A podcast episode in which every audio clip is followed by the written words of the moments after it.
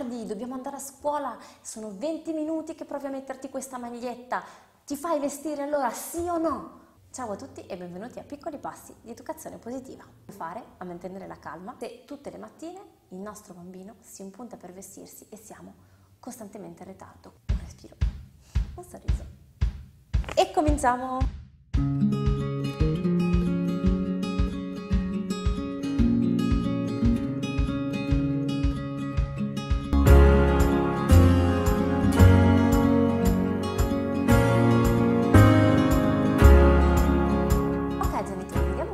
Ho ricevuto questa domanda da parte di un genitore che riguarda la routine della mattina. Faccio fatica a mantenere la calma e la pazienza quando tutte le mattine è l'ora di uscire, non c'è verso di, eh, che il mio bambino si faccia vestire da me, insiste per vestirsi da solo e siamo sempre di corsa.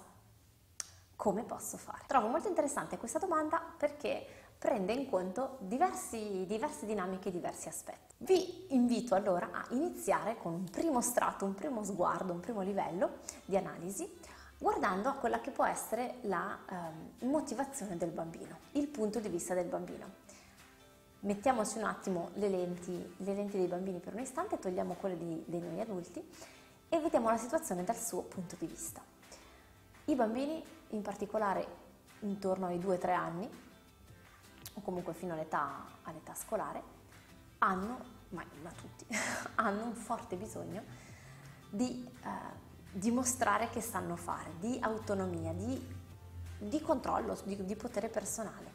Stanno imparando tutta una serie di competenze, eh, non sono più quel bebè che aveva bisogno in tutto e per tutto dell'adulto e ci tengono a fare le cose da soli. Mi ricordo che il mio bambino, quando aveva diciotto mesi ed eravamo in Germania, aveva insegnato a tutta la sua classe la parola solo, perché ogni volta che dovevano fare qualcosa, che fosse salire le scale, scendere le scale, mangiare, ripeteva come un mantra a tutti: solo, solo, solo, lasciami la mano, voglio fare da solo. E quindi tutti i bambini avevano imparato la parola solo in italiano. Se ci pensiamo, questo bisogno di autonomia e di indipendenza è un bisogno fondamentale per la sopravvivenza, perché dipendere da qualcun altro e quindi potenzialmente essere sottomessi al volere altrui è molto pericoloso, ed è in realtà una bellissima cosa, se la guardiamo proprio con gli occhi innamorati, che il nostro bambino voglia imparare, voglia fare, voglia provare da sé, prendersi lui in carico.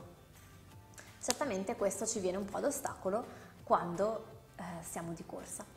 Ma questa è un po' la contraddizione di noi adulti e di noi genitori, il volere certe cose per i nostri bambini, ma soltanto in determinate situazioni quando ci viene comodo. Cioè vogliamo che il nostro bambino sia, uh, pensi da, impari a pensare con la sua testa, sia autonomo e assertivo, tranne quando vogliamo che ci obbedisca ciecamente. Emerge un altro livello, e cioè, ma come fa a non capire, dobbiamo uscire, eh, siamo in ritardo. I bambini fanno molta fatica, non hanno ancora questa capacità di astrazione che abbiamo noi, soprattutto su più livelli, e di proiettarsi nel futuro. È una cosa che si impara gradualmente, che, di cui prendono davvero coscienza più tardi. Il tempo è un qualcosa che è importante per noi, la concezione del tempo, ma che è molto difficile da afferrare da un punto di vista proprio di astrazione di concetti mentali per un bambino, perché sia necessario uscire a una determinata ora, tutto sommato, al bambino sfugge. Per cui questo non può essere un, un fattore di motivazione per il bambino, perché è un qualcosa che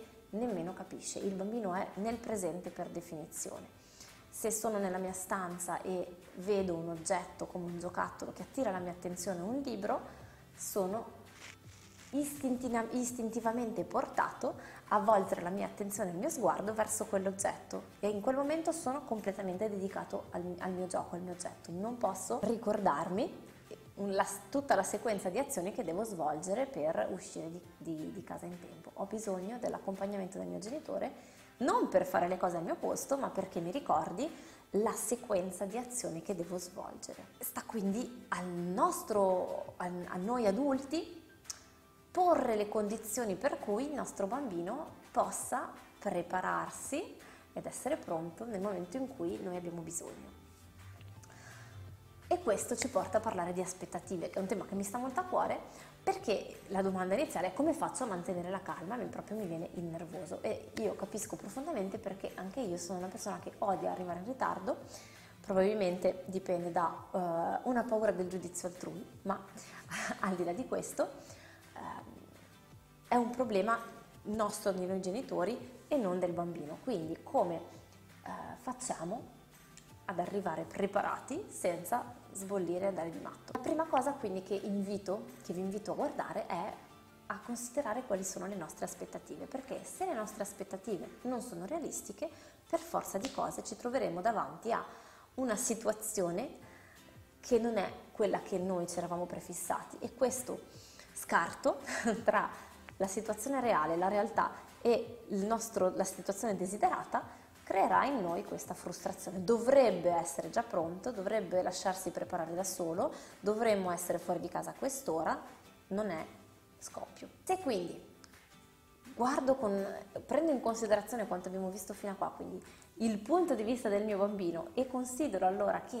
in realtà è una cosa meravigliosa che lui si voglia vestire da solo e che voglia imparare, perché mi risparmierà un sacco di energie più tardi, quando invece questa energia, magari questa fase in cui i bambini adorano ehm, la loro autonomia, passerà e dovrò stare lì a dirgli: dai che dobbiamo fare i compiti, dai che dobbiamo fare questo e sarà tutto un altro paio di maniche. Quindi se già ci arrivo pensando: è meraviglioso che il mio bambino voglia vestirsi da solo, è fantastico, è un tratto di carattere ma magnifico per quando sarà più grande, e mi aspetto che abbia bisogno di più tempo perché ancora sta imparando, e mi aspetto che voglia vestirsi da solo, che sia normale, che voglia farlo, la, il mio atteggiamento, i miei pensieri saranno molto diversi su quel momento, e questo mi aiuterà a non partire per la tangente.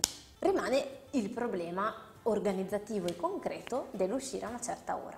Allora lì posso io rivedere la mia organizzazione personale per anticipare la sveglia, e quindi anticipare la messa a letto, e quindi anticipare tutto quello che viene intorno, per permettere al mio bambino di avere quei venti minuti di mezz'ora in più per prepararsi.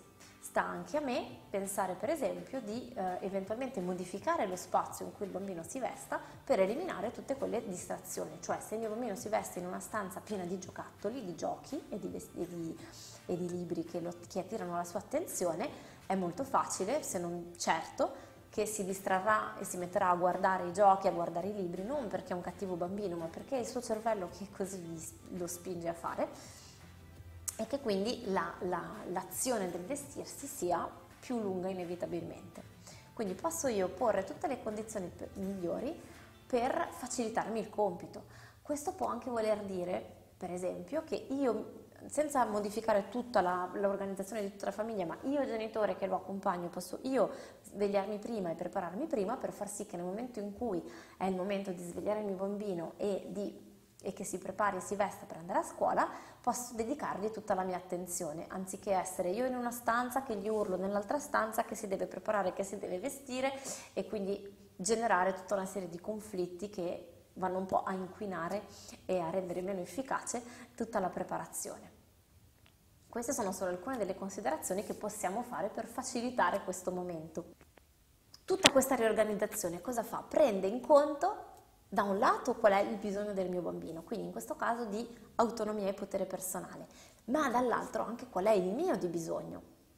E quindi la domanda chiave che ci possiamo fare, e che vi invito a farvi davvero, è: come faccio ad assecondare questi bisogni eventualmente in un modo diverso, in un contesto diverso? Cioè, se non mi è possibile per tutta una serie di motivi rivedere la mia organizzazione personale o lo spazio per facilitare questo momento, in quali altri momenti della giornata posso consentire al mio bambino di sviluppare in pieno questo bisogno che lui ha di autonomia e di indipendenza, in modo che sia più cooperativo nel momento in cui invece ho bisogno di essere io a vestirlo, a fare veloce, accelerare? Allora la postura, vedete, è sempre di prendere in conto questo bisogno e di coinvolgere il bambino, in modo da potergli dire: amore, ho capito che per te è tanto importante vestirti da solo e farmi vedere che sei capace e provare. In questo momento io ho bisogno di arrivare presto all'ufficio, di uscire, e so che tu hai tanta voglia e ti piace tantissimo vestirti da solo, ti propongo di scegliere tu i tuoi vestiti, magari li scegliamo la sera prima, e di scegliere tu un momento nella giornata in cui puoi fare tu in autonomia questa cosa, e la mattina però ho bisogno di essere io a vestirti. Vedete che um, l'atteggiamento e il, il modo di presentare questa cosa, di coinvolgere il bambino e di prendere in considerazione entrambi i bisogni è molto diverso, e ci permetterà di non arrivare così tante volte eh, con lo scoppio pronto.